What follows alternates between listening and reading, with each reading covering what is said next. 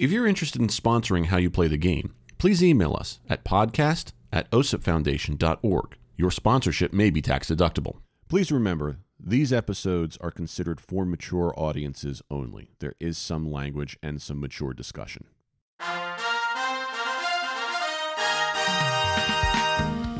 Well, it's that time again. No, it's not time to wonder why anyone would carry a two iron in their bag. It's time for How You Play the Game, the official podcast of the OSIP Foundation Incorporated. Yours truly, Jack Furlong, with you as we talk to you about what's going on as far as the world of sportsmanship is concerned. This is the second episode of the month of December.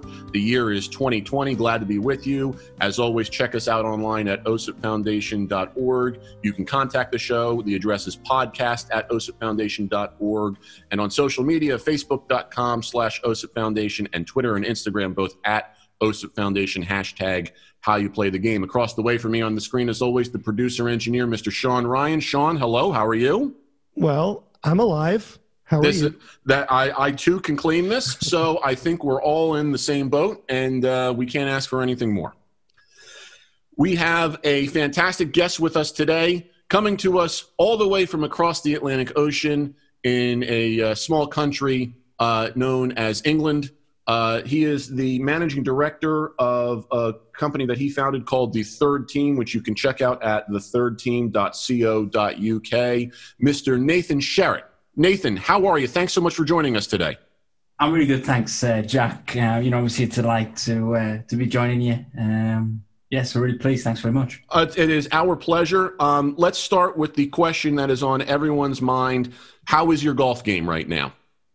Um, it's not great, and um, and that has to be partly put down to me not applying myself enough, and partly down to Her Majesty's government here in the UK not allowing me to play golf for the last month.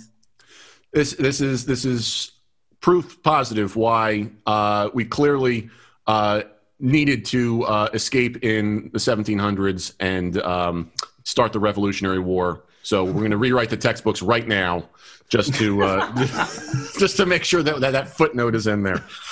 Um, so that we can all play golf. You That- nailed it, that's, Sean. That's, that's the that's the reason. listen, listen. My handicap just dropped to about thirty and change, so we we we've got to get out there. It's, I mean, there's there's there's that's that's what Her Majesty would want, Okay. um, and I have no evidence to support that. um, Nathan, we we we we we're having you on because I stumbled upon your site uh, and your company, the Third Team, and why don't we start by having you tell us a little bit about uh, what you do with it, uh, and and then we'll get into uh, how you started it, what you experienced, and we'll kind of just go bit by bit. So start off with uh, a general summary, what the group does, and uh, and and why it does what it does. Okay, so really, the, the sort of the crux of what we're doing now is working with referees. Um, on, and traditionally, we would have delivered workshops, but um, obviously, we're in the middle of a global pandemic, which is not was not on the agenda certainly. Um, and I think you know this year we had a big, big plans to work with a number of um, county football associations. So there's 52 county football associations within the national FA in, in England.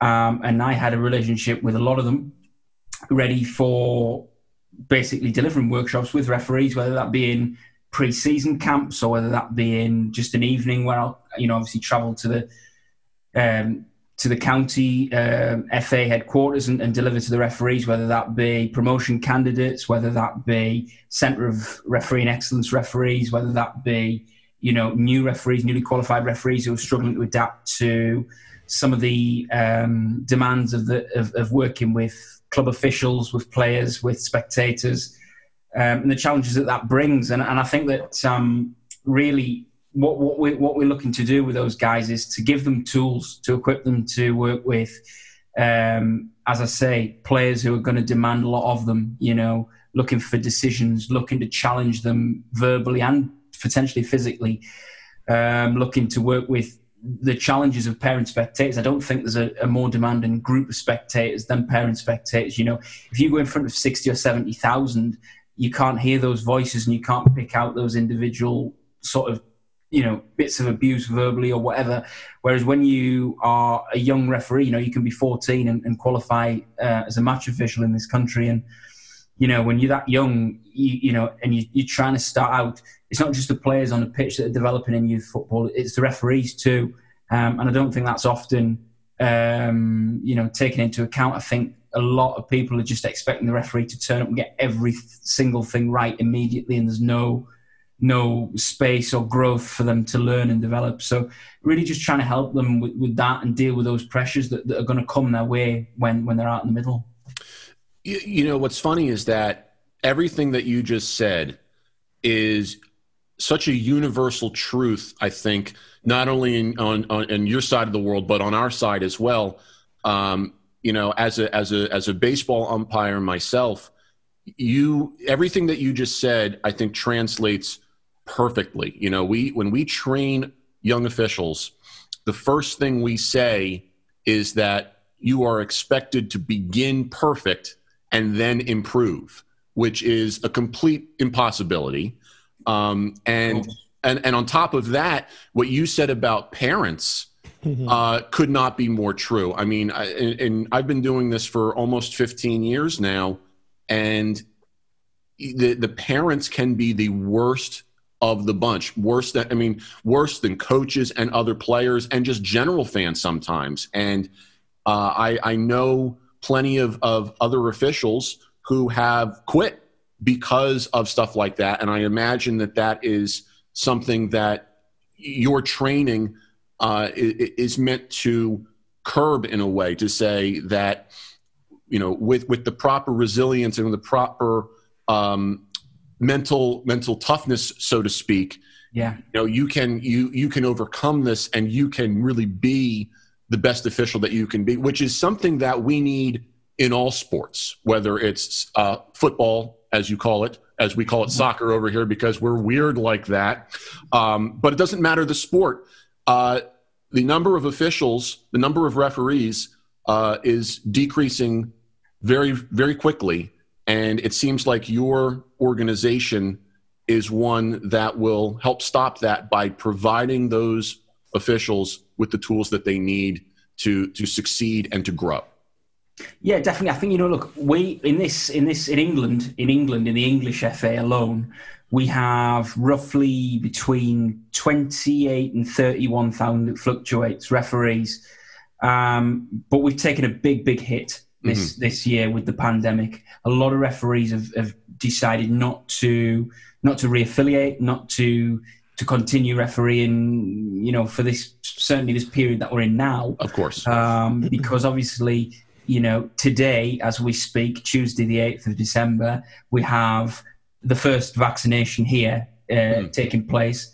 But we're oh, at the start of a long, long journey with that, and and I think that you know until people who are potentially vulnerable have got that, then I think that's going to really affect referee numbers. So one of my big sort of selling points when I'm saying, you know, you should work with me to the county FAs is, look, I, I want to help your retention, you know, because in, we are losing around 7,000 of those referees every year on average.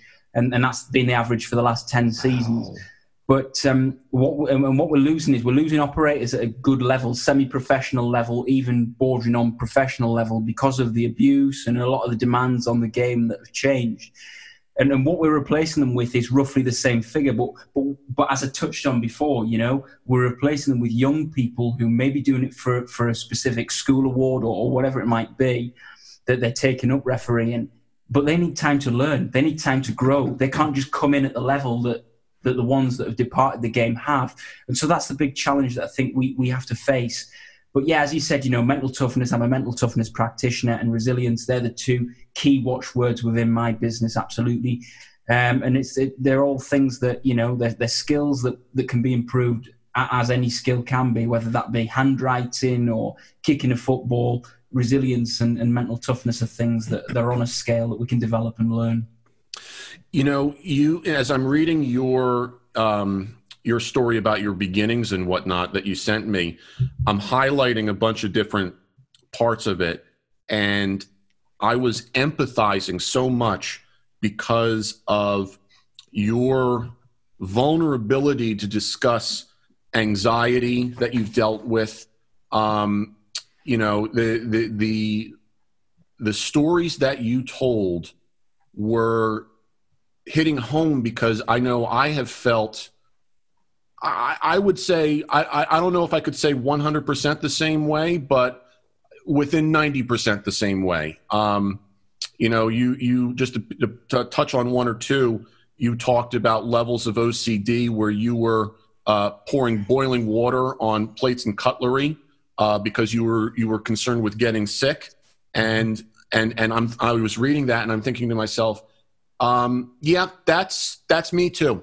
That is me too. I, I I can't say that I poured boiling water, but I can say that I have done similar things like uh, avoiding meals. Period, because of the exact same reason, and you know, and what what what you described I think is the, the, the, perfect precursor to to explain why you know you you ended up doing this as, as what you're doing. So talk a little bit about your upbringing through and experience through this anxiety, and then and and and lead us into the events that uh, took you from being just a soccer referee, or I'm sorry, a football referee. I should, I, I have to get that right. Uh, to to eventually the event that we'll get to that that kind of spurned this uh, this whole thing started. Yeah, no, you know, you're absolutely right, and, and I've written about this in a piece that I did for uh, Mental Health Week, uh, and that was back in May. Um, uh, you know, it's a global um, thing and it's a great thing. And, and what, what, what I've done um, through the third team is I'd shared a story from the Mental Health Foundation um, each day of the week, culminating to I do a weekly blog.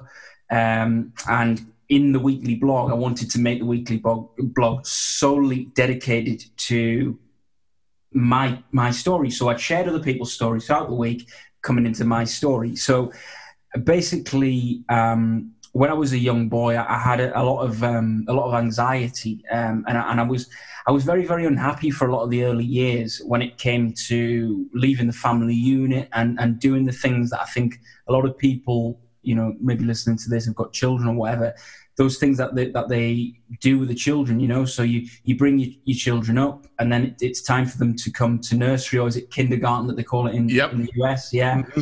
So it's time for that um, moment, and then and then they go into school, and, and, and I, you know I have vivid memories of things more than I've, I've written in that piece. You know, when I when I started that nursery or kindergarten, I um, I had um, I had a, real attachment problem in terms of leaving and, and, actually immersing myself within the group, the other group of children.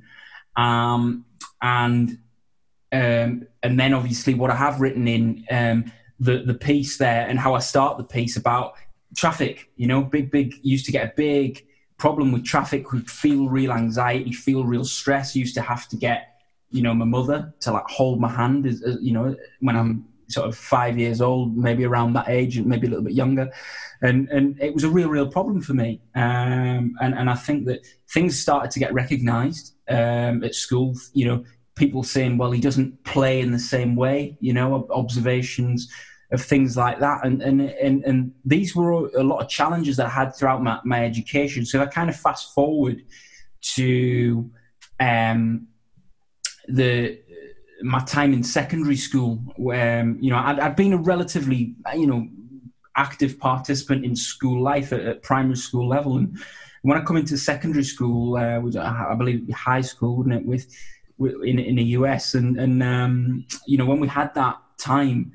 It, I, I went from being relatively comfortable and things, and, and, that transition to that next level was quite a shock for me, um, and and I found it really really difficult and I ended up having no friends at the start um, of of of that the first year of that um, you know that that school, and, and and it was just it just happened to be that you know I, I managed to pick up one friend and then you pick up another group of friends and all of a sudden you know I ended I actually ended up being one of the most popular um, kids in the school. We had the yearbook at the end of the year and and that you know they voted me. Uh, I think they voted me most changed. I think they voted me something to do with my smile, best smile, something like that. So, no, I was absolutely delighted, obviously, that, that I'd been able to make an impression upon, you know, um, basically classmates and, and people as well.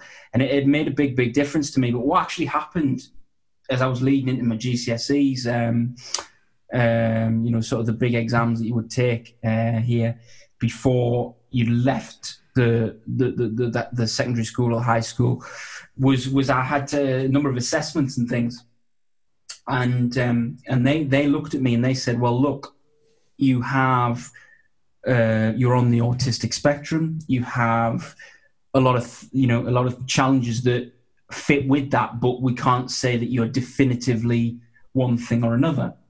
So that was like a good thing for me because it helped me get extra time, but that was the, it was a means to an end you know? It was to help me get extra time in exams. It didn't it didn't help me understand who i was as a person and and so that then i suppose probably best best the best way to put that is to is to say that you know i went to um sixth form after that and and and um, that that made a big big uh, impression on me because it meant that I couldn't do exams really once I'd got past a certain level. I, I didn't have the ability to to get thoughts down into into into sort of exam work and things like that, and that made it really really difficult for me. So I ended up doing um, like.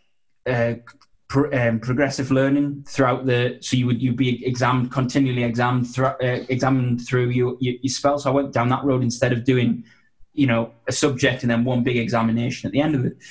And um, and and I really, really did well actually at sixth form because I, I adapted after a difficult two or three um, months. I adapted really, really well for my two years there, and and I was actually able to use that experience to help me when I decided to go to university afterwards, and um, and really that's where you know we hit on what exactly what you're talking about. You know I, am from um, i'm from the northeast of england and probably the, the best known city probably in america in the northeast of england is, is newcastle. Um, so you know if you imagine that then then i went to to a, another city which i'm sure is very very well known in, uh, in america manchester is where i moved to for um, university. Um, so i'd adapted pretty well and I'd, I'd been able to make friends again, and, and I felt really, really good in, in, that respect.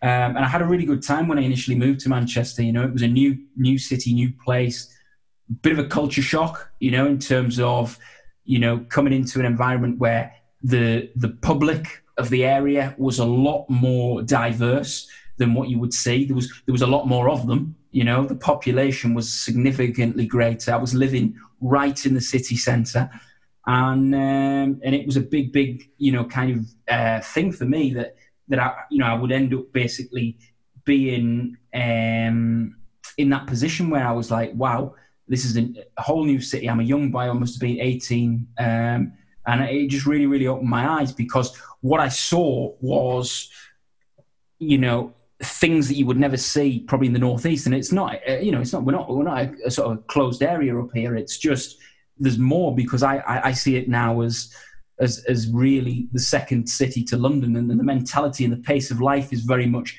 that of London, which links perfectly into the point that I'm making. You know, up to to Christmas, I was doing probably quite well. Didn't come back that much. Didn't think too much of it. But then I found it really, really difficult. When we talk about pace of life, I've grown up um, about 20 minutes from the city, uh, a big city um, in the northeast of England. But when I when I open the curtains in the morning, I, I see fields um, and I see trees. And for me to wake up in the morning in Manchester to open up my curtains to see a, a big concrete jungle, uh, you know, uh, flyovers and advertising boards and you know everything that you would expect to see in a city, but also the fact that I saw well, you know, a great example of this is, is you know, one morning I saw, um, I opened the curtains eight o'clock in the morning, and there was like a canal in front of where the accommodation I was living in was, and on the other side of this canal was a man, and he's got a big,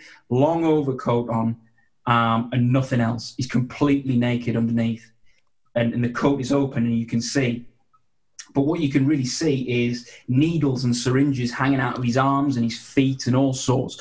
And that was a typical sight when you ventured into the city, particularly um, in the evening. And so for me, somebody who's grown up in a sort of semi rural environment, to go into that and to feel that it was a very, very threatening thing. And then obviously, you know, you, you just touched on it before and, and I bring it round to that. You know, this started to have a really detrimental effect on my mental health and well being. Um, and, I, and I did. I got into a place where, as you say, I um, I was I became I just didn't want to get ill. I didn't want anything to go wrong. I wanted to be so I was so I suppose the word really is paranoid about making sure that everything was going perfectly and everything was going right. That I didn't have any weakness or show any weakness because really it, the irony is I didn't have any weakness. I didn't want to have any weakness, but it was because I felt so vulnerable. And I think that um, that was the reason why I was doing things like um, sterilizing by boiling, boil, pouring boiling water over cutlery and plates and all sorts. And, it, you know, the only thing I feel truly grateful for is the fact that even though I was doing it, I could recognize from a sort of third third party, third eye type thing that, that I was actually, that this was not wrong. This was not, this, sorry, that this was wrong, that this was not healthy behavior. Um, and it actually did allow me to, to have some sort of view on it. But it, you know, I knew that it still wasn't right, and that it was very, very difficult for me to go through that period. Um, and then, you know, just as you say, I came away from that after a year because I had a really terrible six months after Christmas where I was really hanging on, um, and I wanted to finish the year and, and, have a nice round off. But I was I was really struggling, and and I was coming back um, to the northeast every weekend after that because of because it, you know, the best way I've described it in the past is it was like through the week in Manchester, I was holding my breath and I could breathe and be normal and be me when I was back in the in the northeast on the weekends. And then that was a you know a big thing for me. So so I walked away from that at the end of the the, the first year, and um, and and you know that was kind of the end of my education, really in any formal sense um, and, and, certainly full time education anyway. And and I I then had a period where I was I was doing some um, volunteering with my with my mother's company, and I was doing some volunteering with some other people that I knew through the small business community um, in the northeast. Um, and then, but all the time looking for a job, and all the time looking for something to do to try and build a career. Really, and it was something that you know I was just going to fall into a career really, like I think so many do.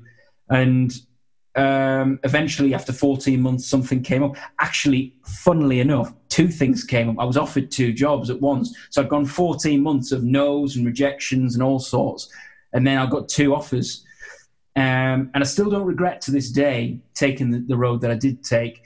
Um, but as I'm here now and I've set up my own business, you know, it, it, won't take a genius to work out that it didn't work out. And I was, um, I was I was actually in that job that I took um, in October. Two, uh, was it October, September, October, 2018? Um, I was in that job for seven weeks, and I came to the point where, again, I needed to reevaluate everything I've just touched on. So I came through the door, and I was very naive. You know, I'd never been in a workplace. I'd never had any uh, ideas about what this might involve or what this kind of life might be. And um, yeah, just just came in and, and I, and I was constantly observing, you know, looking around. How does he do that? How does she do this? You know, trying to understand the behaviors of, of the workplace and what was expected and all those things, you know, that, that I think is pretty normal for a young person. Uh, just as time went by, you know, first first couple of weeks went by, and you know, I'm trying to learn the rules and the demands of the job and all the things like that. And then one day, I get this really, really weird encounter from the departmental boss. So not my line manager, but the departmental boss, who just said to me, he said to me, Nathan, I don't like the way that you you're looking. I don't like the way that you you're you know the way that you, you're moving here. I don't like the way that you, you have this aura about you. And, and I thought, this is really strange, you know, this is not um, a normal criticism or a legitimate criticism. But I just said, look, okay, sorry, I'll, you know, I'll do whatever I'll do about it and, and, and we move on. And then another couple of weeks later, you have a meeting where everybody in the business would have a, a, a, meeting with their direct line manager So my line manager was having a meeting with the departmental boss. And I got a message, okay, do you want to come in? So I come in and I was I was actually living probably about 30 miles away from where this um, where this this business uh, was based. And a couple of times I came in probably a little bit after we, we needed to start. So I just I just said, look, we, we need to have clear line of communication here, okay? I know it's not ideal. Maybe traffic was really bad, things like that. Um, but I'll make the time and we'll make sure that there's no problem. And then it wasn't really good enough for them. Um, but I thought my attitude was spot on. Um, another thing was was which I found absolutely outrageous was he went, I don't like the way you sit at your desk. And I just didn't get that at all. Didn't get that at all. Um, and then there was a couple of other little nitpicking things that were just not not quite right. And then another week or, or two later, maybe just before the end, the, the the departmental boss sat quite close to us in the office, and he just went, you know, uh, for context here, I don't I don't drink alcohol, um, and I was working for a gambling company. So that's the that's the, the, the sort of the little bit of the point that I need to make before I say this. He just said to me, he said, Nathan, you don't drink, you don't gamble. What do you do? And that was a really, really insulting thing that actually probably I, I should have brought up at the end, but I didn't, and, and that's a regret that I'll that I'll hold. But um, yeah, it, it was a clear agenda against me. My face didn't fit. The, the departmental boss was clearly unhappy with my line manager for bringing me into the organization. He didn't like me at all. And um, yeah, got called in a week later. Nathan, we want you to move on. Not a problem. Uh, because I don't really want to be in this toxic environment, this culture anyway. So it, it suited all parties. Um, and it, it, was just one of those things that I think was an absolutely horrific experience for, for somebody to have their first job. I wouldn't wish it on my worst enemy. And it was the real spark for what happened. But actually, I got uh, let go on a Monday. Um, and, and on the Sunday before that, the game I officiated, which was the spark for the the third team to really come to life, was um, took place. So actually, I had a really horrific two days, if I'm being totally honest, uh, because what what happened in the game was it was a game where we it was a really freezing cold Sunday morning, 25th of November 2018, and um, we, we were doing a game, and, and it came in about 79, 80 minutes, maybe 81 minutes. There wasn't, there was about 10 minutes left for sure. And it was about 9 1, I think, at the time. Um, and we were in the center of the field and we came round in a sort of a loop and I was blocked, but I heard a shout and then I became unblocked and there's two guys sort of head to head with each other. So I'm, I'm then looking at this thinking, oh, there's going to be a confrontation here. What I didn't expect was that there would be a headbutt from, this is from a player who's on the winning team, by the way, a headbutt of an opponent, opponent and then before the guy, as the guy was recoiling from the headbutt, he gives him a big swing with a left fist and this guy is knocked out, but he's actually having a fit before he hits the ground. So I'm then on my own. You know, I'm not working with assistants here. This is this is actually a youth football game, and um, I've got a decision to make. Do I go towards the player who's just been assaulted on the football pitch, or do I go towards the offender who's now walking off the field of play into the parent spectators? So I, I look at it and I see parent spectators rushing on to the aid of the victim. So I then decide to go through the, the process of basically dismissing this player, but obviously it clearly needed more than that. And and uh, this was exceptional misconduct at, in the most blatant and obvious terms.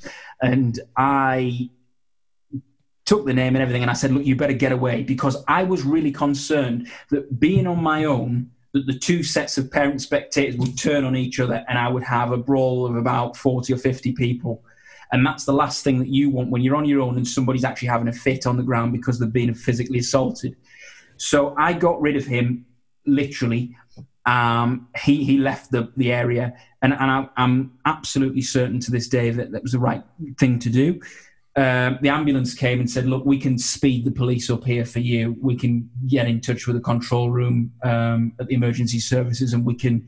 We can we can get this quicker. So they did, and the police came. But everybody had gone by the time this had happened because this the ambulance came for the for the for the for the young man. The young man had to have brain scans. He had to have all sorts um, because it was really really a serious situation, and and there was certainly fear for his um, mental capacity and all sorts of things like that with, with such a severe reaction to, to being punched. You know, as we know, one punch can kill, and there's there's just no doubt about that. So we we had the police there, and, and forensics was taken on the pitch, and all sorts of things like that. And then the police said, "Look, will you will you come to the, the police station with us? We we need to take this basically your account of what's happened. You're the person responsible for what's happened here. We need to take that into account. So, so I went there and, and obviously um, helped the police with that by giving them the full picture and, and helping that. And and it just shocked me, but the adrenaline on the day got me through the day. The next day, I was having flashbacks during the day. Now, the next day also was the day that the company decided to get rid of me.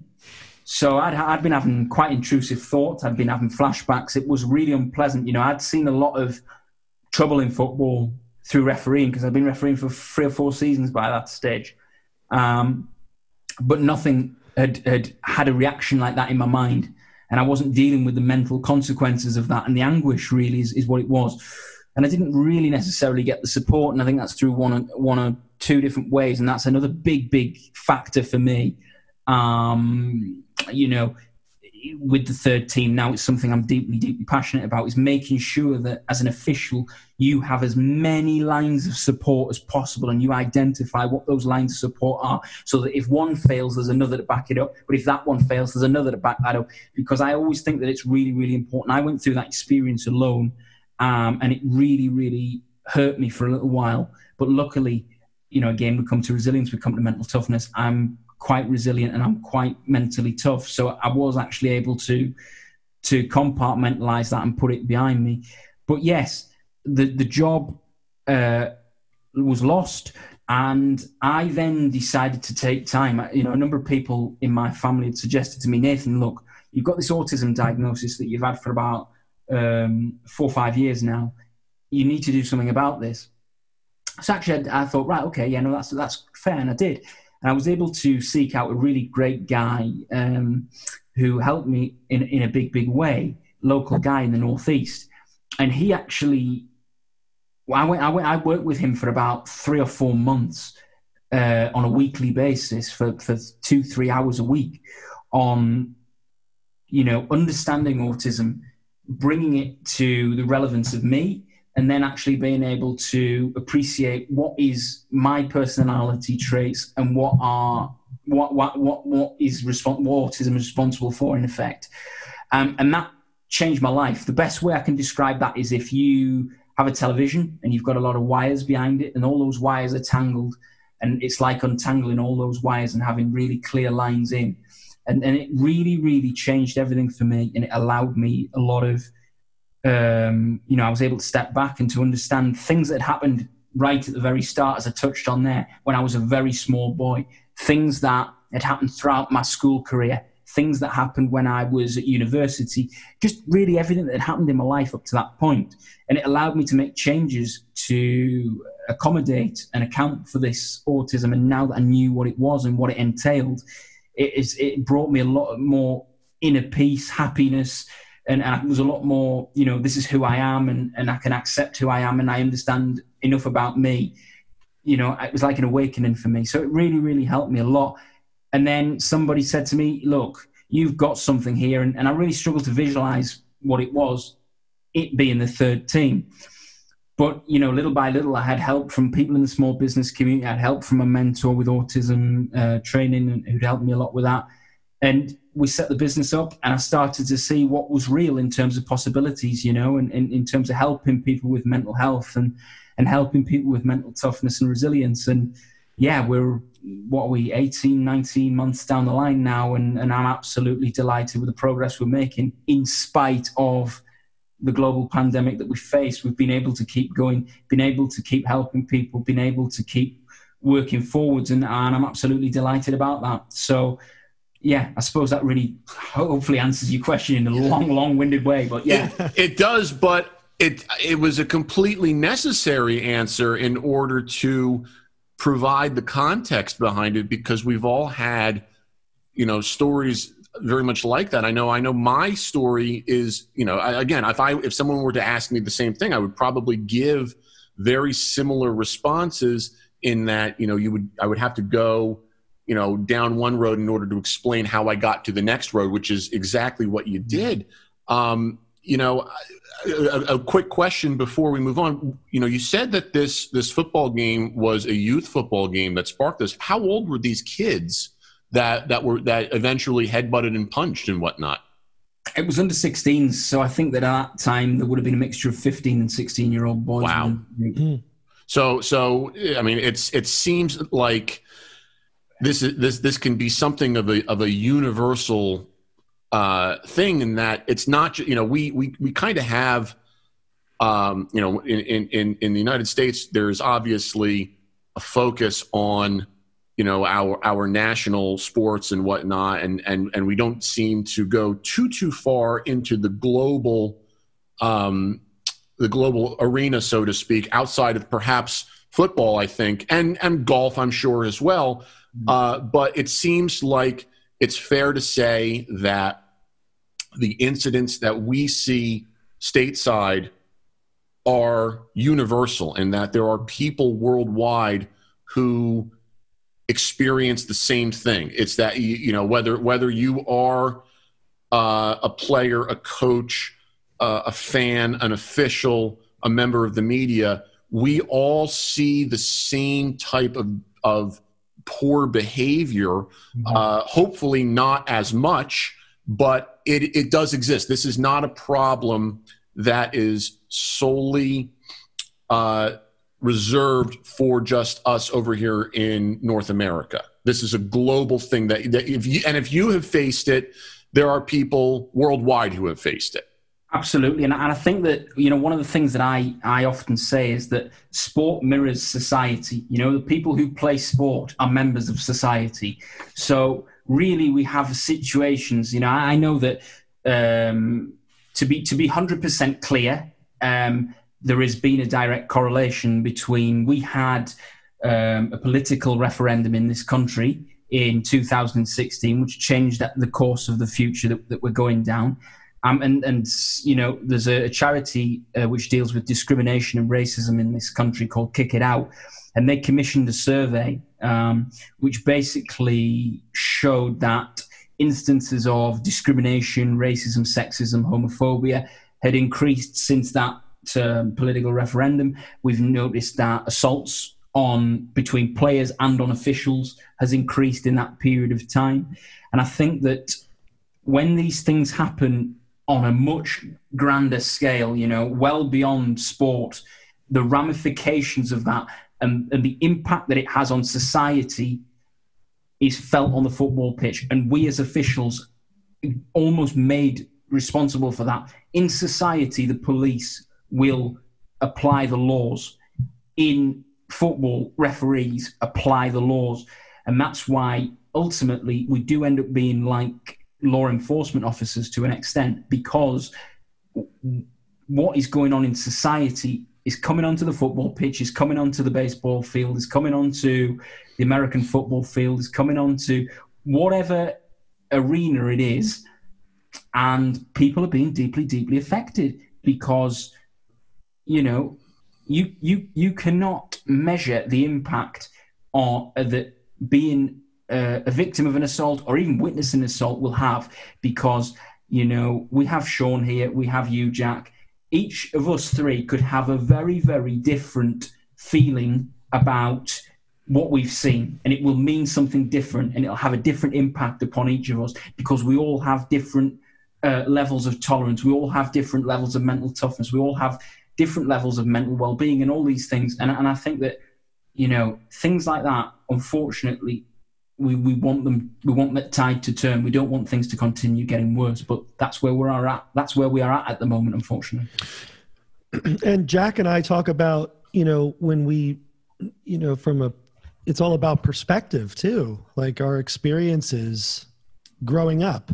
Yeah. You know, when it comes to those sorts of situations, what we what we say at OSIP, you know, we we say that sportsmanship doesn't only apply to the player; it applies to the coach, Absolutely. the referee, the fans, uh, uh, the the media.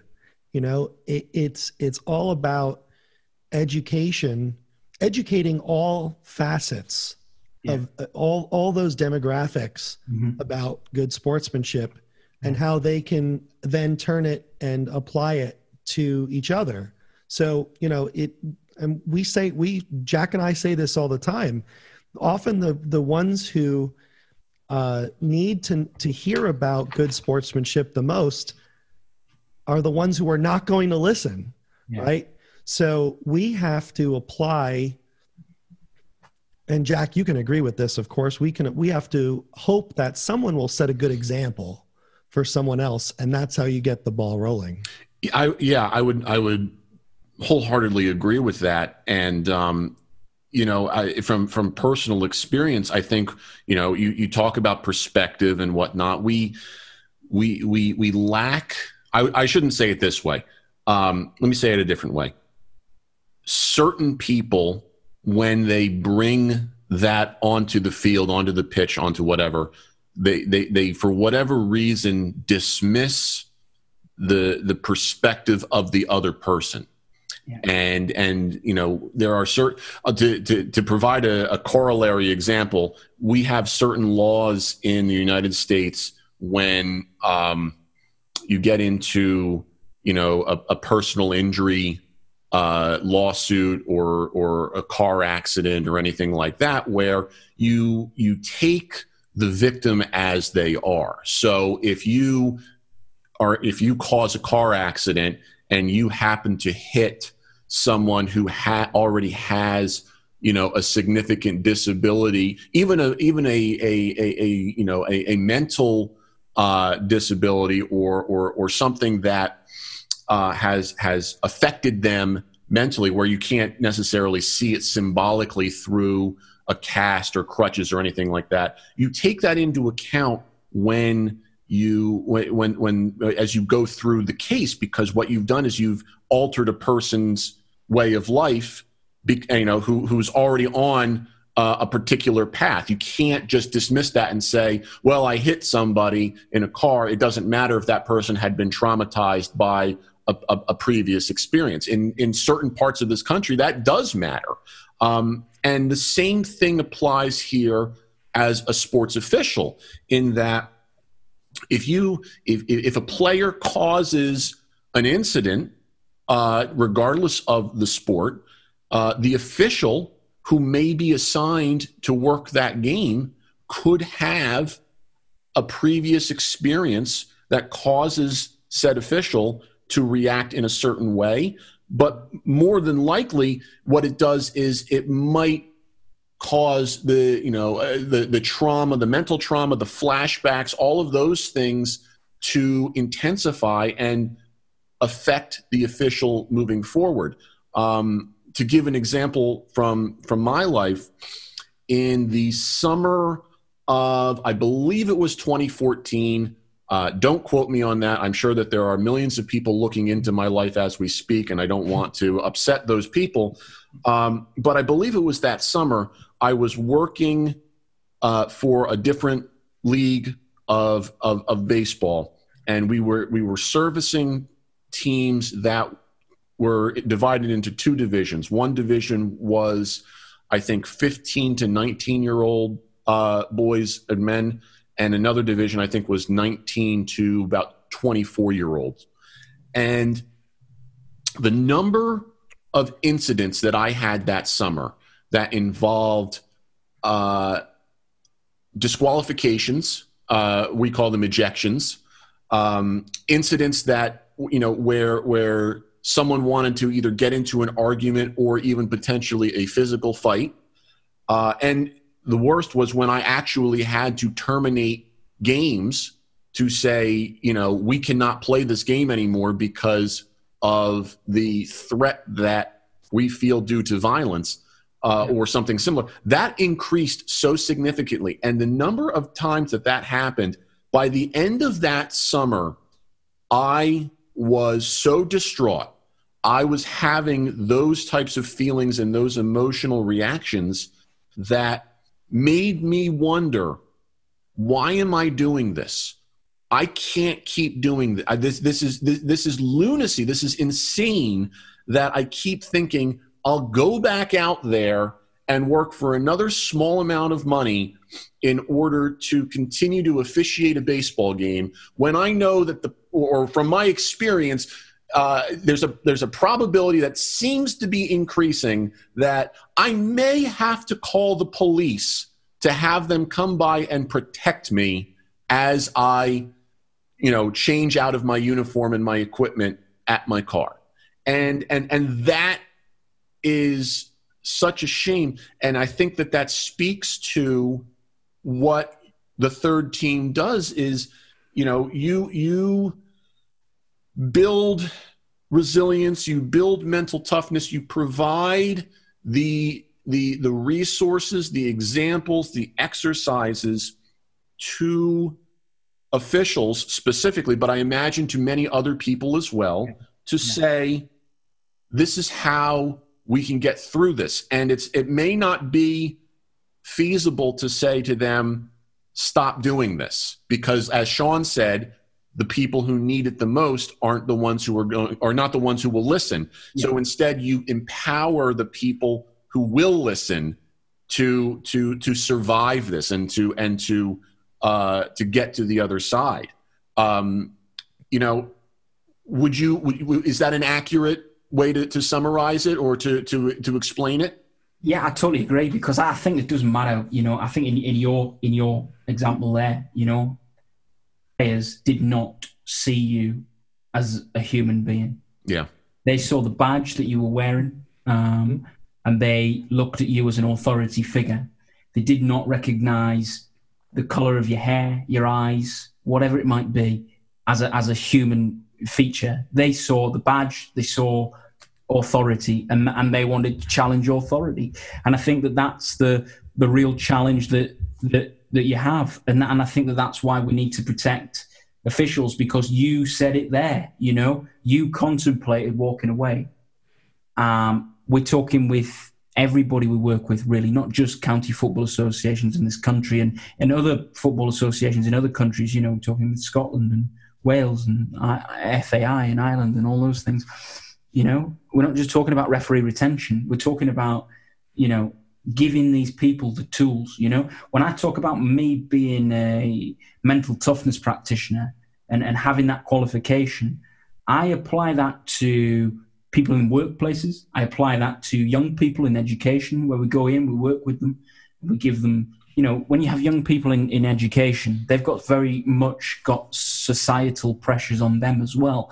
You know, they've got exams coming up, massive, massive pressure, peer pressure. Do you want to drink some alcohol? Do you want to take some drugs? Um, pe- pressure from parents. Are you applying yourself enough? Are you doing your homework? Are you revising? Are you doing this? Are you doing that? Massive, massive pressure on young people.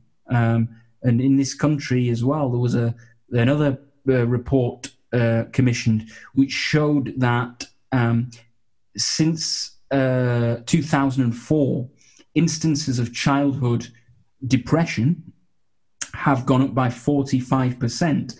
Now, that hit me hard anyway, but it hit me even harder when I realized that really that's talking about my generation when I was at school and and it, it, it really those are the people I went to school with. You know, these are the people around me. These are the people I associate myself with, and and who I am one of.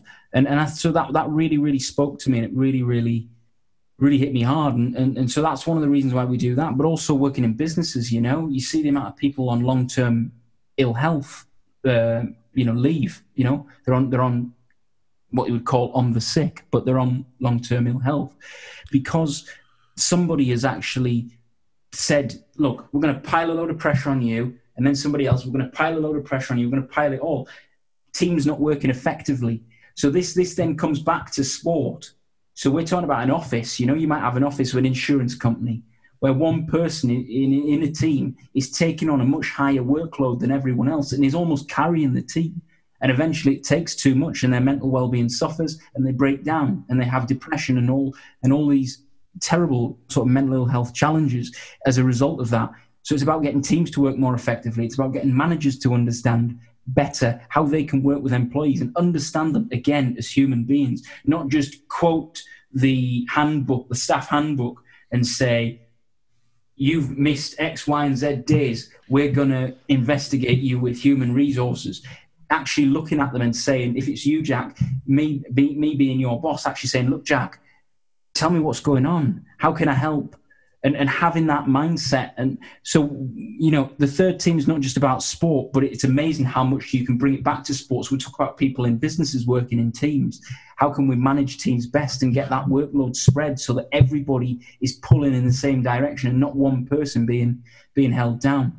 So, so it is, in essence, whether you're talking about sports whether you're talking about schools, whether you're talking about businesses, it is it is a message to to say that the the, the people involved, regardless of the role, are not just assets. They're not just machines. They're not just things that you can control one way or the other where you put in a particular input and you expect a certain output. We need to have empathy to understand that that one way is not the only way that we can we can make adjustments we can make certain changes we can seek to understand more uh, about a person you know in order to make them work more effectively and make the team work more effectively rather than just go about it this old way uh, because because those you know doesn't like like you said it doesn't matter if it's a business it doesn't matter if it's school it doesn't matter if it's sports. There's there are elements of the team uh, involved in all of them and there are elements of sportsmanship uh, that that deal with this in all of them that speak to mental toughness resiliency and essentially empathy to understand that these are human beings who are working in this machine and you know what, Jack, you bring up you, know, you bring up a good point because in the United States, at least, there is a severe lack of mental disorder awareness. Um, you know, people just think that they look on the outside to for, to find problems, and for a lot of people, that's not the case.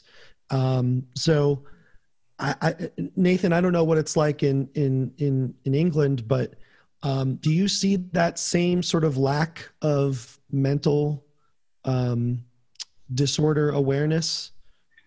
Oh, I'll tell you what I see, if I'm being totally honest. I see a massive disparity between um, my generation, and, and, I, and I, I, use that, you know, you talk about millennials, you talk about different generations and things like that. I think probably within my generation, probably up to people who are about 30, 35 now, there is a big, big difference between that age bracket and then the people above them and the, and the previous generations that's gone before in terms of the attitudes that we have. And I think that what I'm really proud and really pleased of with, with, with the you know general society is that my generation is pushing so hard. And obviously now we're coming to an age where we're, we're in our 20s and we're in our 30s, my generation. And we're really, really pushing really, really hard to make this be on the agenda to make it happen. And it is making a big, big difference because we, we're now seeing, you know, Prince William uh, running a fantastic charity called Heads Together, which obviously he has the profile and he has the ability to to be able to get onto television a lot. He he set up a, a program within the Heads uh, Together campaign called Every Mind Matters, and that's really really important. That works with the National Health Service here, which we, we, we're very, very lucky to have, where they are pushing really, really hard. They have advertising space on television. So it's not just about him being able to actually give these talks and get involved with this. We had it in football as well. He's the um, what is he? He's the president. He's the president of the Football Association, uh, Prince William. Um, and in the third round of the FA Cup, which is the one where the Premier League and the Championship teams come in uh, in January last year, every kickoff was one minute after you would expect it to be. So it'd be one minute past three or one minute know, 31 minutes past 12. And that was to say one minute to think about mental health before we kick off this game.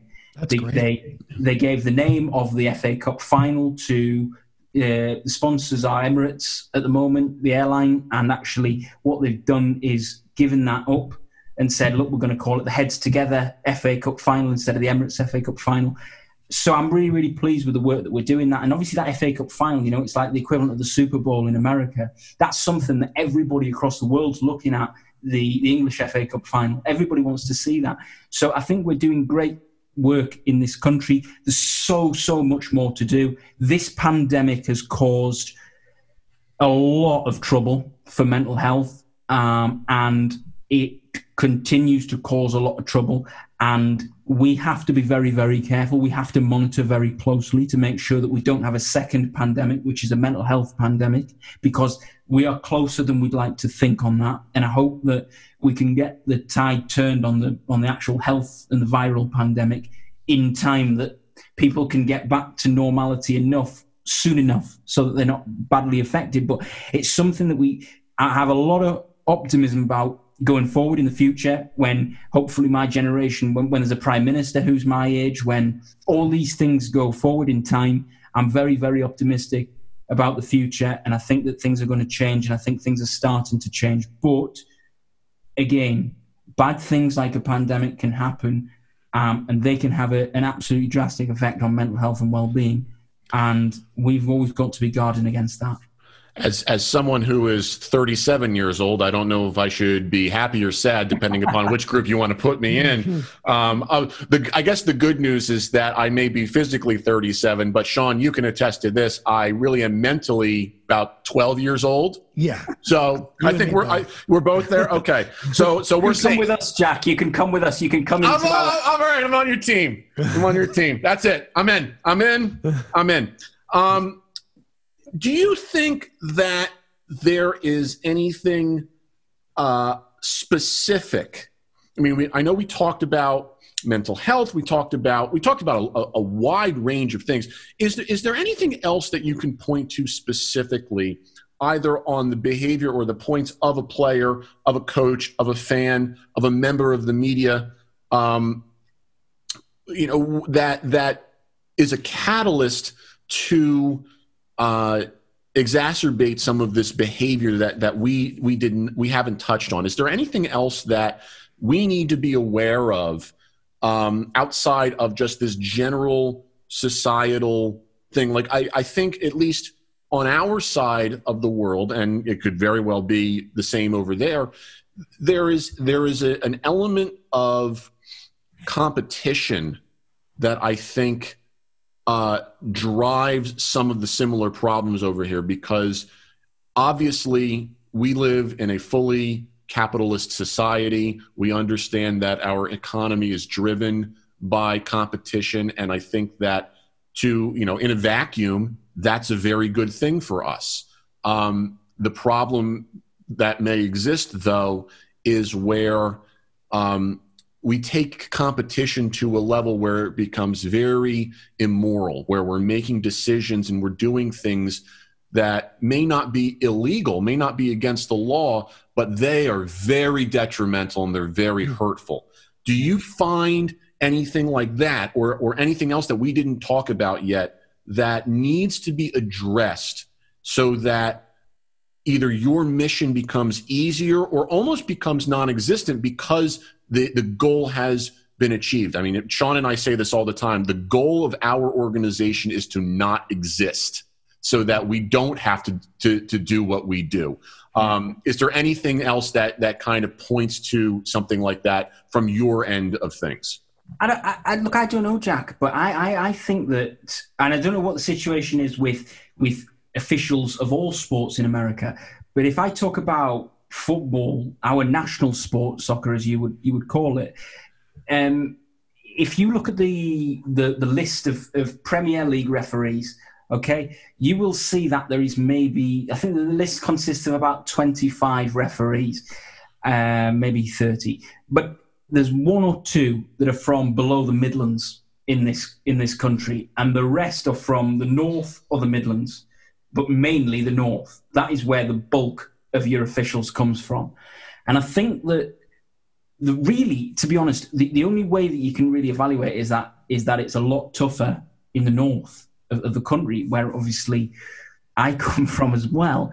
So it's it's it's a funny thing, and, and I think that you know, again, without getting obviously into the, the real whys and wherefores, I think what you'll see is that even within an area within the, you know, a county within the, the northeast of, of England, you will have areas of affluence and you will have areas of socio-economic deprivation. And you know that when you referee a team which is coming from an area of socio-economic deprivation, you're going to be in for a tougher game than you are from an affluent area.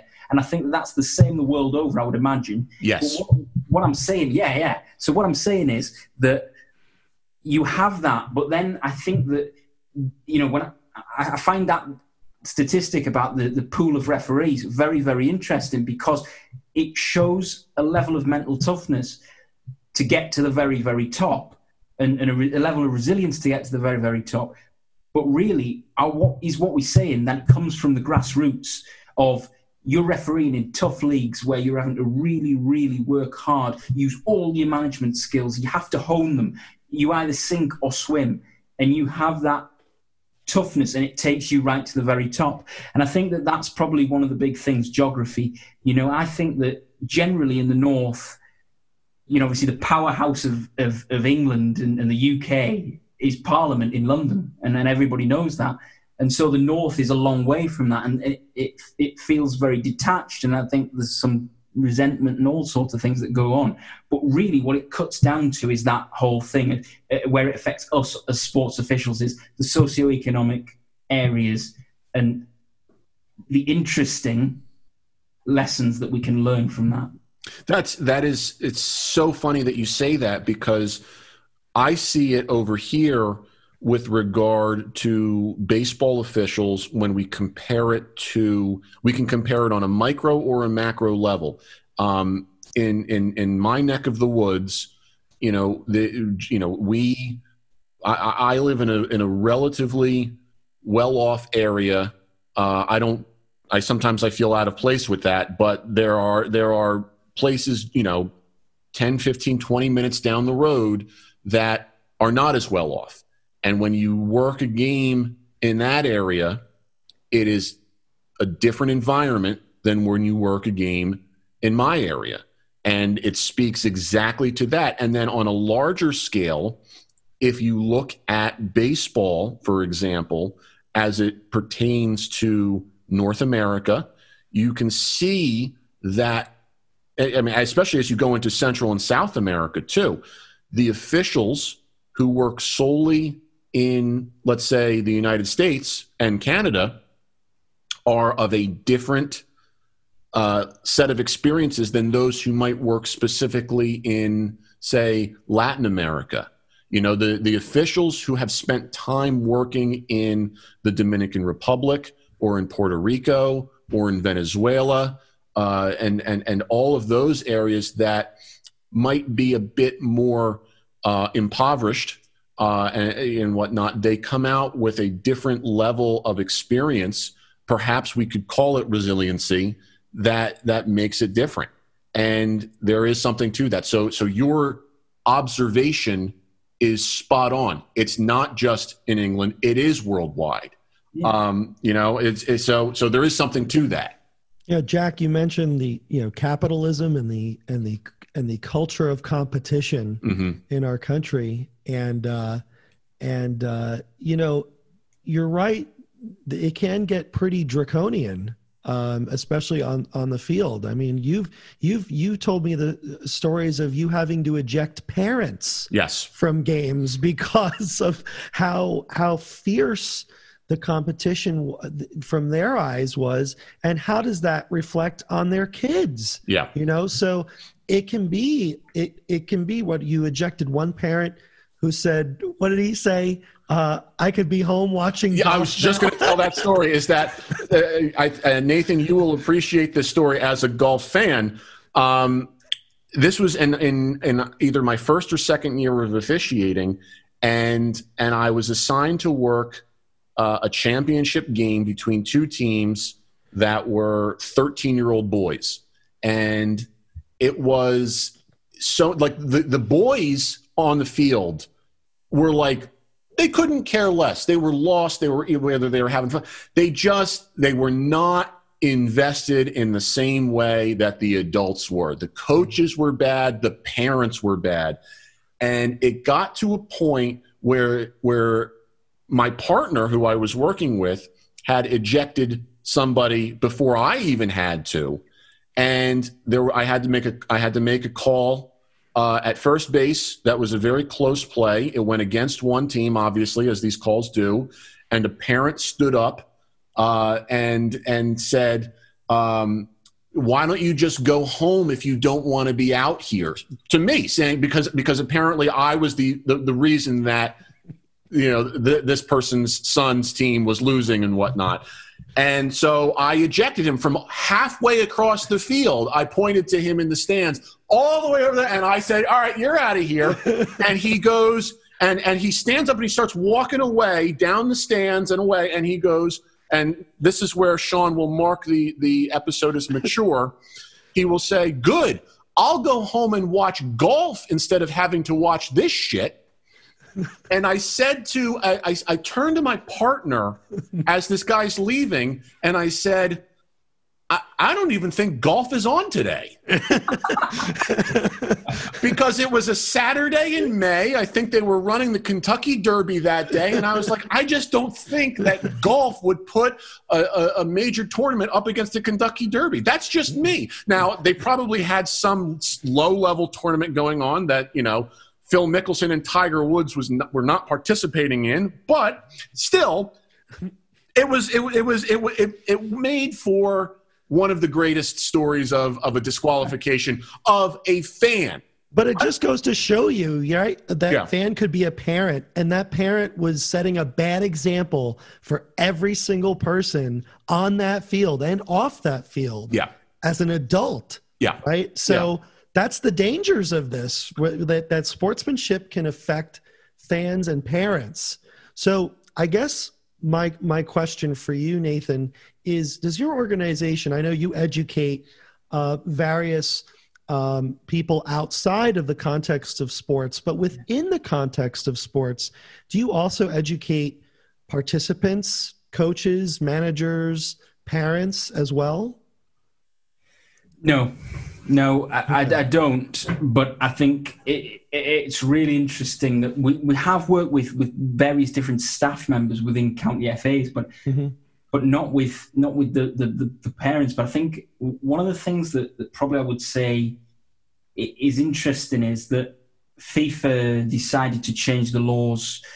I think it was last year, not this year, and it they, they basically extended the cautions and dismissals, yellow and red cards, to um, club officials. So a manager or a physiotherapist or whoever it might be could could also be be dealt with in that manner. And I think that that really helps a lot of the younger referees to actually have to challenge this behaviour because they can, although it's not great practice, if this person is being so you know, abusive and so challenging, they can literally just go over, get the name, wave the card in their face, and get rid of them.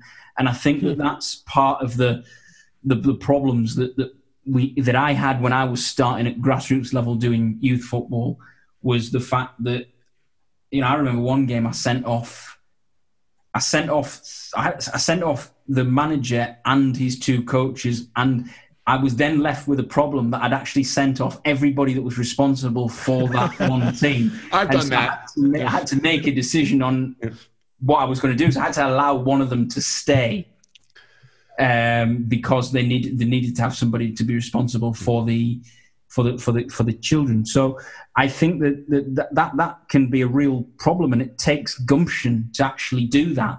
So I, I, I can completely empathise with you, and, and what I can also say is that look, FIFA helped the referees in, in, in football, but who's helping the, the umpires in tennis or who's helping whoever it might be in, in various different sports to actually um, deal with these situations and to, to, to empower the officials to do something about it in, in a correct and proper manner. I think one of the great things, though, is that even though per se you you may not be working directly with parents, coaches, fans, and media, by empowering the officials and by offering your services to schools and businesses and whatnot, you are essentially still doing that because by empowering the officials first of all you are empowering the people who will listen to you and you're and you're you're tilting the scales in their favor but by working with the schools and the businesses those entities are made up of the people who are the players the coaches the fans and the media so it's an indirect way but it's still working. Yeah, and as an yeah. athlete, you're always on stage, right? Right. I mean, you're on stage on and off the field because what you do off the field can reflect, you know, your attitude in general. So right. you got to be very careful. We would completely welcome it, though. You know, I would completely welcome um, the introduction of, for example,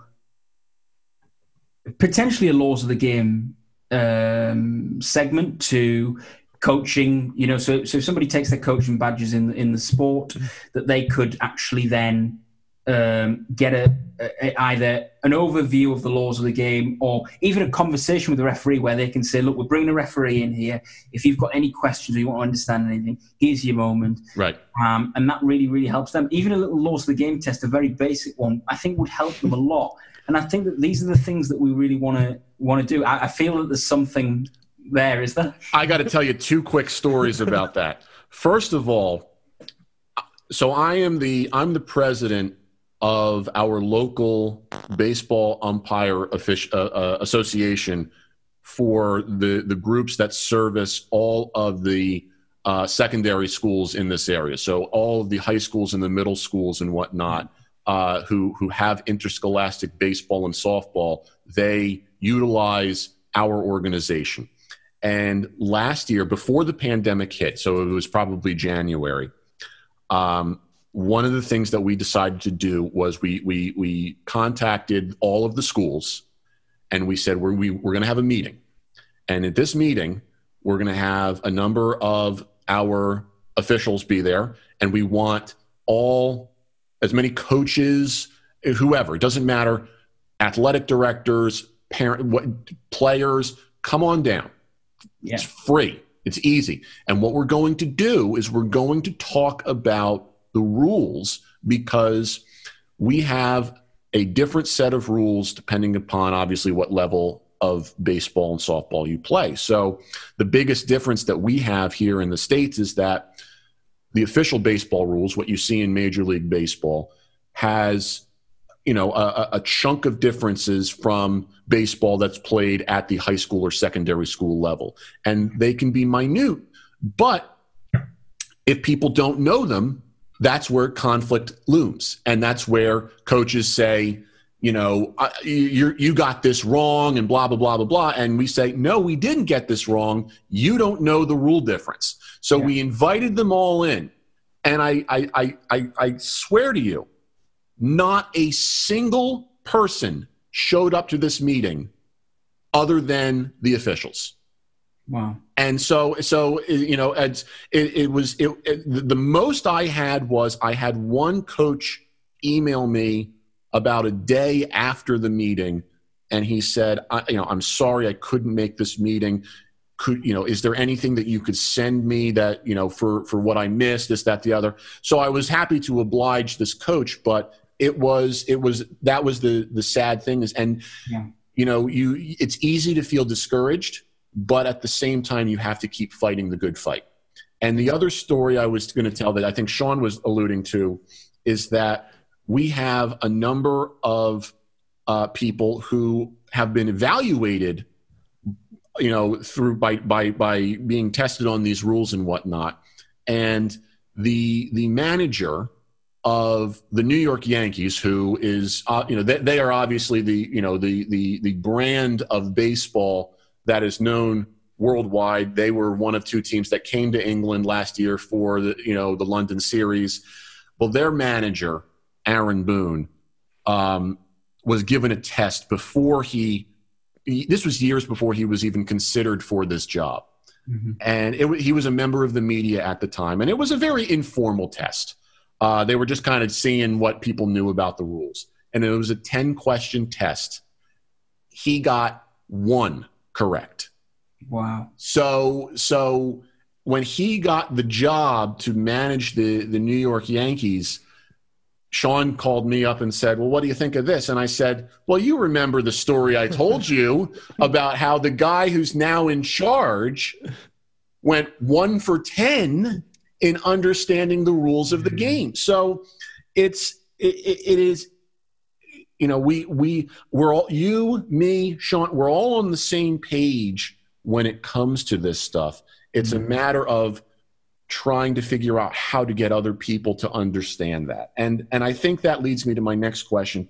What can the average person do to assist you and the third team achieve its goal or its mission and how how can that be applicable to everyone? I think that really uh, communication is key, you know, and I talk about this an awful lot you know, it's a key um, aspect of being an official. We have to be good communicators, both verbally and non-verbally. And I think that that's one of the things that that can really, really uh, help everybody to achieve uh, what they want to achieve. I think that referees sometimes they have well, you know. So I speak about football referees in in, in England in particular. They have this um, fear sometimes of letting the referee manager know that there is a problem, maybe with their mental well being or whatever it might be. They don't want to show any weakness to that person because they know that that person could have a say in whether they're promoted or not. And I think that that's why when I deliver the workshops, um, I say, look, that door's shut, okay? It's us in this room now. We're all referees. We all understand the challenges that we, we go through we all know that there are things that we find more difficult than others that maybe even keep us awake at night. And I think that it's those things that that being prepared to actually talk about them and, and being able to reframe that mindset to be able to say, do you know what? Actually, I'm talking about something that I find very difficult. I'm not being weak. I'm being strong. This is a strength. This is a, a, an opportunity to develop. And so I think that really it's not actually really so much about helping me as, as, as so much as helping yourself. Because if you're prepared to talk and you're prepared to have these conversations and to be able to get the advice that you need, you know, which, which again is the third team we can provide, then you're giving yourself the best chance and we're helping you give yourself the best chance. And I think that that, that comes from not just referees, but also from, from really everybody that we work with, being, in, being prepared to communicate, being prepared to say, actually, I find that quite difficult, or I didn't feel very good after I did that, and and that's I've been worried about that, and that's actually really caused me a problem. And being able to do those things, being able to help, you know, each other by sharing those experiences. When I talk about that locked room, another referee sitting there, you know, maybe feeling very, very nervous about being in this room and why have they brought the third team in? You know, there's nothing wrong with me and whatever. But actually, they sit, they listen, other people engage, and it brings them into it. It brings them in. They might not, they might not get to a point where they're actually ready to stick their hand up and say, "Actually, do you know what? I felt this." But when we do the, the, the, the some little tasks within workshops, they might actually be prepared to write it down on a note. And then when the spokesperson for the table, that's why we strategically put them into tables of five, so that we know that if there is somebody who's not confident in speaking about a challenge, that they might prepared to be to meet us in the middle almost and write it down on a note and then have a spokesperson for their table that they're sitting on. And then their view, it does get aired and they don't just get left behind. So I think it's about things like that and about promoting that and, and making it a positive thing and, and reframing a lot of mindsets because you know if you want to become the next level of, of, of, baseball official, you know, you know what you've got to do and you know the challenges that you've got to surmount to get that as well. And I think that it's the same with any officiating of any sport really. You know what you've got to do. You know some of the challenges that you face where you might have a weakness that you need to improve on, um, or a challenge that you've struggled to deal with. And it's actually about having that strength and that ability to actually say, look, um, I, am struggling with this, and I'm, I'm going to put my hand up and I'm going to say, look, how can we help this and how can we work this forward? And I think that that, that would kind of be my message. You know, I think that that's a that's the perfect place to to you know to to to pause and reflect on that because the the the, the message of of what you just said speaks beyond sports too. You know it, it takes a lot of bravery uh, vulnerability however you want to label it to be able to say you know i'm having a problem. I, I, I would when I was when I was teaching students at at you know the university level, regardless of what I was teaching them, I said the three hardest things to say in the English language are I'm sorry, I need help, Worcester sauce. you know, and and and we and I and we still struggle with the last one, but um, you know, it's it's it's the it's the God's honest truth that we as as human beings have a problem saying some of those things and to be able to be vulnerable to be able to to to say I, I got an issue with something and i need to talk about it is probably one of the most brave things anyone can say regardless of the context whether it is something as stereotypical as an addiction or it is someone who is a sports official looking for the resilience to to overcome a, a, a, bad experience and and continue to do the job that they have been blessed to do and and and i think that that's you know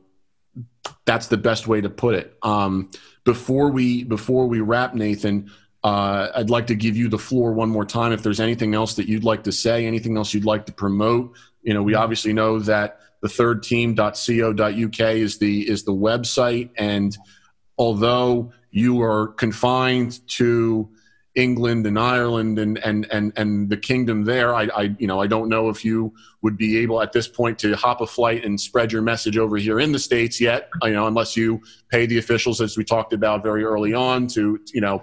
Um, but what is there anything else you'd like to share? You'd like to say before we we, we wrap it up? No, definitely. I've had some really, really good um, comments and some really, really good feedback on on the blog from some American um, soccer referees. And um, know, I'd absolutely love that to continue to grow. And and you know, obviously, you mentioned the website there. If you go onto the website thirdteam.co.uk, and um, if you go to the bottom there, you can sign up to receive the the third team blog directly to your um, your email inbox uh, every week. It will be Friday at five o'clock GMT. So I don't know what that would be in your locality. I, I think that would be. I think that would be the year two thousand and two if I'm doing okay. Graduated high school then. Hey, remember those days when you were you had hair and you were good looking, Sean? You know? Yeah, I remember that. yeah, so you can you can reach us there, and, and obviously um, we're on Twitter uh, at the third team, three RD team on Twitter, um, and on all the other things social um, such as Facebook and Instagram. We are. Um, we are the third team. That is the name. We are the third team um, and also catch us on LinkedIn. We're nearly at a thousand um, followers on the LinkedIn page, so really excited about hitting that milestone. That's that's that's fantastic, uh, Nathan. I cannot thank you enough uh, for for spending some time with us. Uh, you know, I'm I'm so happy that the technology is available to do so. Yeah. You know, across such a a large body of water that I don't think any of us want to swim across at any point in time. Um, um, I'll apologize on behalf of us leaving and starting the 13 colonies many years ago uh, from the get go, just since, since we have the, the connection. Um, but um, this, this has been fantastic. And I, I wish you, and I, Sean, I think I speak for you as well. I wish you and the third team nothing but success moving forward to, to an infinite amount, you know, especially with with with the pandemic hopefully coming to a close, and yeah. as you said, that to make sure that we don't have a second pandemic that is a mental pandemic. That that that stuck with me um, because I know I've experienced that too. So um, I want you to succeed, and and I hope that you know that our organization stateside is at your complete disposal for whatever you may need uh, from us at any point. So thank you, and and and God bless, and and keep fighting the good fight because because you have you have us in your corner. Thank you so much. Absolutely um, delighted to to share this time with you and and to have the backing of, of the foundation. Um, I'm such a big fan of the work, uh, obviously that you do, and I think it's just wonderful that sportsmanship is, is, is held in such high esteem by yourselves. And I'm really glad that somebody is again fighting that good fight in in America as well. And and hopefully one day, yes, as you said before, I'll, I'll, be able to come across and work with some officials in, in the United States, which would be an absolute dream. Thanks so much. Uh, you're you're welcome here, and you, you you I think Sean will will let you crash at his place because I don't have a I don't have a place for it. But uh, thank you again, Nathan. Uh, Sean, thank you uh, for your work as as always. A reminder. Um, not only uh, the third team.co.uk, but osipfoundation.org podcast at osipfoundation.org, facebook.com slash osafoundation, Twitter and Instagram at osafoundation, hashtag how you play the game. So uh, for, for Nathan, for Sean, uh, thank you everybody for joining us uh, again. We uh, hope you have a fantastic holiday season. We'll talk to everybody in 2021, which I know will be a better year for all of us. So until then, everyone, treat each other with respect. How You Play the Game is a production of the OSIP Foundation, Incorporated. The producer engineer of this episode is Sean Ryan. Music by Soundspring Studio. The executive producer of How You Play the Game is Jack Furlong. For more information, visit osipfoundation.org.